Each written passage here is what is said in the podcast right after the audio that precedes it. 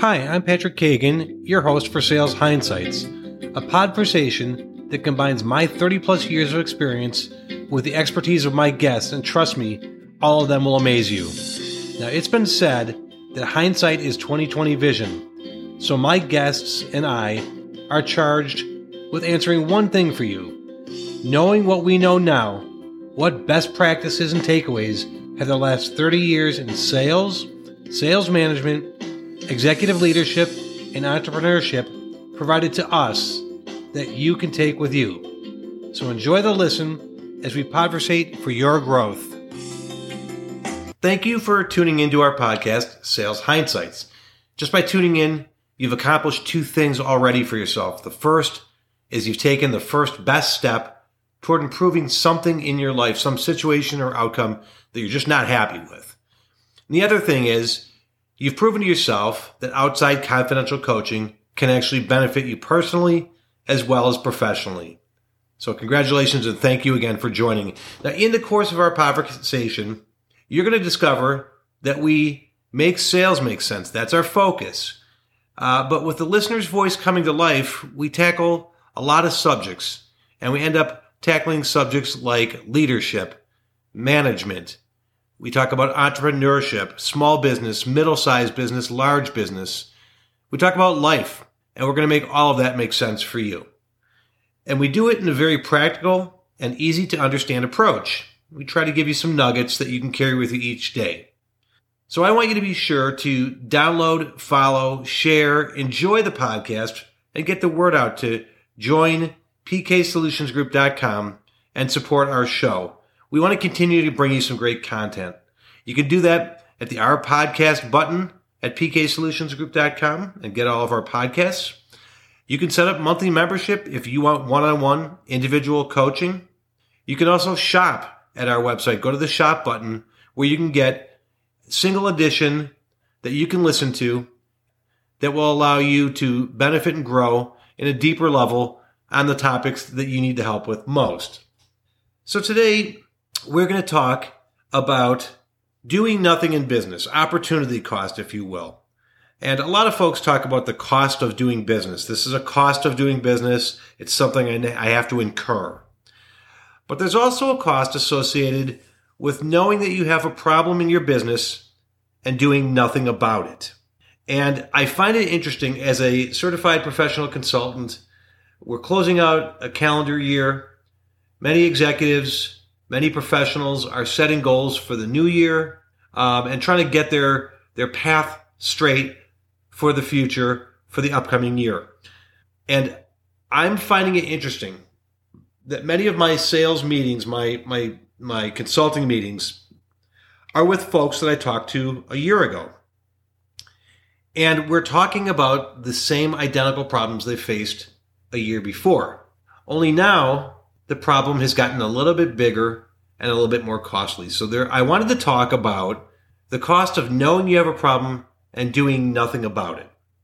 Now you can translate this or parallel this to any profession you're in. So if you're in sales, you can translate that into uh, your sales career. If you're in management or leadership, you can do the same thing. If you run a small business, if you're a consultant, if you're an accountant, if you work in human resources. This applies everywhere. This applies to pro athletes. This applies to junior level athletes. This applies everywhere you go. So I'm going to use a parallel example that everybody can apply universally to their business. So we're going to use the example of knowing that you have a cavity in your mouth and you go to the dentist. Just follow me on this story. You go to the dentist and the dentist identifies that you have a cavity now, you knew you had something before you went to the dentist because you noticed you had some tooth pain. So you knew something had to be done and you went to some outside help, the dentist, and they identified you have a cavity and they suggested we either pull the tooth or we drill and fill. And you decide you want to think about it. So you get busy with work. You have your family demands, you have your personal demands. Things happen and time goes on and nothing gets done. And you kind of, you don't really ignore the tooth pain, but you get accustomed to it. But you didn't take action when you the only action you took actually was you went to the dentist when you had tooth pain. You knew something was wrong, but you didn't do anything about it. Now, let's talk about why you don't do anything. There's things that play into non-decision making, especially in business. There's the feelings of fear, doubt, past experience, or taking an easier path. It's easier not to do something about it. It's easier not to schedule another appointment. There's fear of the drill and fill. There's doubt that that's the only thing wrong or that you just don't want to go do this. It's a, it's an uncomfortable experience. Same thing happens in your business. Sometimes it's easier to do nothing and continue on the course you're on than to do something. At least in our minds, it feels that way. And that's the problem. The mind and the thought and the fear and the doubt and the past experience become paralyzing factors. And it makes you draw the conclusion that it's easier to put up with the tooth pain, air quotes, than it is to drill and fill or pull or do something proactive about it.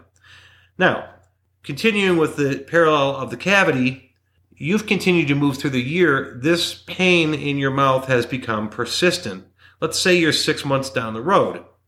Well, now the decay in your mouth becomes obvious. It's no longer a small cavity, but now decay is starting to happen deep in the root. You have a smell coming out of your mouth. Your gums are sore and red and bleeding. And that decay is beginning to spread to other teeth. And this happens in business. So bad situations become contagious. And when allowed to exist and go on, they spread. And it actually, you think about your teeth, the healthy teeth become decayed or sick teeth. Well, the same thing happens with employees. When bad behavior or poor performance is allowed to continue, the motivated, positive employees will acquiesce and become like cavities. They become negative. So you still have the same option that you had six months prior to, to take some corrective action, but instead you do something like you get some strong mouthwash and you might occasionally floss, although that also causes pain. You might chew gum on a regular basis, something like that. And what you're doing is you're trying to treat the symptoms that are the obvious symptoms, the smell and the alienation of the others around you. Um, and you're treating symptoms, not root causes of the problem. So let's talk about treating symptoms in a business environment. And many times this happens all the time. I call it when contests, programs, or punishments begin. And the, the leadership decides that this has gotten out of control. This problem has gotten out of control. We need to address this. And your, the leadership has decided to treat or uh, direct activities towards symptoms, either in a stop behavior approach, that's punishments, or a start behavior. Let's start some things. They have contests and programs. And the, the real, I guess, ironic part of that whole equation is that leadership is deciding to go treat the symptoms of the problem leadership chose to ignore. And there are costs associated with just treating symptoms and of ignoring problems. Now, there are costs associated with that. There's things you're losing along the way. You might be, in this example, with employees, you might be not only frustrating good employees, you might be losing good employees, you might be losing good customers. You've allowed decay to go on and it's seeping everywhere in your company, and you don't even really stop to realize the costs of that lack of action. You let the year go by and it's time to go back to the dentist for your annual checkup. This cavity has become more than just a problem. Now you've got an infection in your TMJ, your temporal mandibular joint. Now that's the that's your jawbone. That's where your jaws connect, and that can go directly. That infection can go directly into your brain through your jawbone. It's very severe. Now you've got severe gum disease. Now you need minor surgery, and you actually have to get some implants. Now, those are costs that are obvious to you for taking no action. But what are the lessons you can learn of basically opportunity cost? Here's some really important lessons, things to think about as you're sitting and setting your goals and think about where you sit now and where you sat a year ago. For one thing, all of these costs can be avoided. All the pain can be avoided. If you do nothing, the problem gets worse. The problem does not remain constant for the year. The problem grows and it becomes much worse. And most of the time in business, you cannot predict how far it will reach and how much it will cost. You're going to notice things like lost productivity. You're going to lose employees. You're going to see lower levels of satisfaction in your workplace and from your customers. You're not even going to be able to keep track of the cost of people who don't come to work for you that could better your organization. And customers who leave you don't stop and let you know, here's the reasons I left you, and here's all the business I'm taking with me. By the time you track that as a leader, you're going out of business. You're bleeding everywhere. So decay spreads. Lack of activity, lack of decision making, standing still can lead to worse situations. What you'll find is that it's better to have a plan and pull the trigger on that plan than to do nothing at all. A year will fly by. This year has flown by. I am talking to business executives who have the same problem, only bigger than last year. And it could have been avoided. It didn't have to get worse. We could have done so much a year ago, but it's not too late. Now, most leaders, the problem they have is they will not connect the dots on their lack of decision making to do something to improve. They won't go back and connect the dots of lost customer, lost employee, market share going down, cost going up, suppliers putting me on credit holds, all those things. Most salespeople won't equate I'm on a performance plan because my performance is bad because I didn't go make more calls and I didn't put out more uh, proposals and I didn't get a personal coach. Most people will not connect the dots on what they didn't do. They will connect the dots on what they did do. So here's your challenge.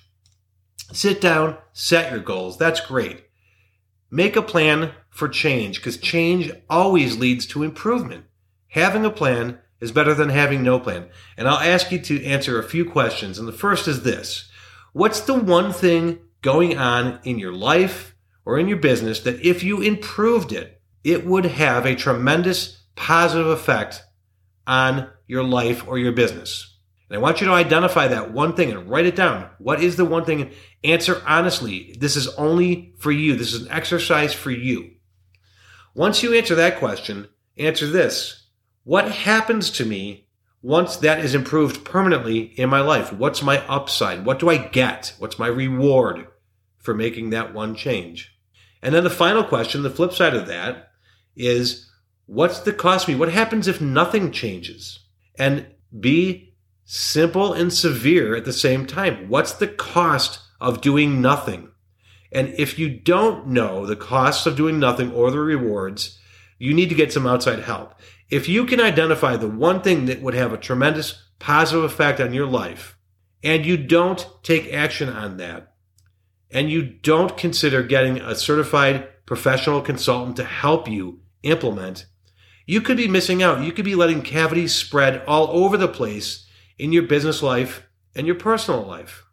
So, my wish for you as you begin to plan and as you begin to try to improve is not only that you can identify what needs fixing, but that you have the guts to pull the trigger on that and to make some action happen rather than let no action happen.